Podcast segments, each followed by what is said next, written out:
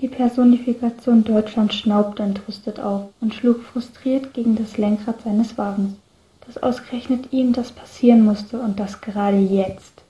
Der Blonde war eh schon spät dran, was ihm sonst nie passierte, und nun stand er auch noch im Stau. Die gesamte Autobahn war dicht, aber da er kein Radio, sondern lieber Musik von einem neuen Album gehört hatte, war er direkt in den Stau hineingefahren und kam nun nicht mehr weg, da die letzte Ausfahrt zu weit entfernt war.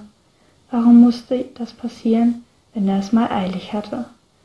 Mit einem unzufriedenen, leisen Grummeln und einem düsteren Blick, der hätte töten können, hätte er ein festes Ziel gehabt, sah er nach links aus dem Fenster, direkt zu der zweiten Spur, in der die Autos im Schritttempo ein wenig, wirklich nicht viel, weiterfahren konnten. In dem Wagen, der nun neben ihm stand, saß ein Braunhaariger, der sein Fenster herunterließ und Deutschland andeutete, es ihm nachzutun. Verwirrt hob er die Braue, tat aber, was der andere wollte, und beugte sich zum offenen Fenster. Weh, stehst du etwa auch im Stau?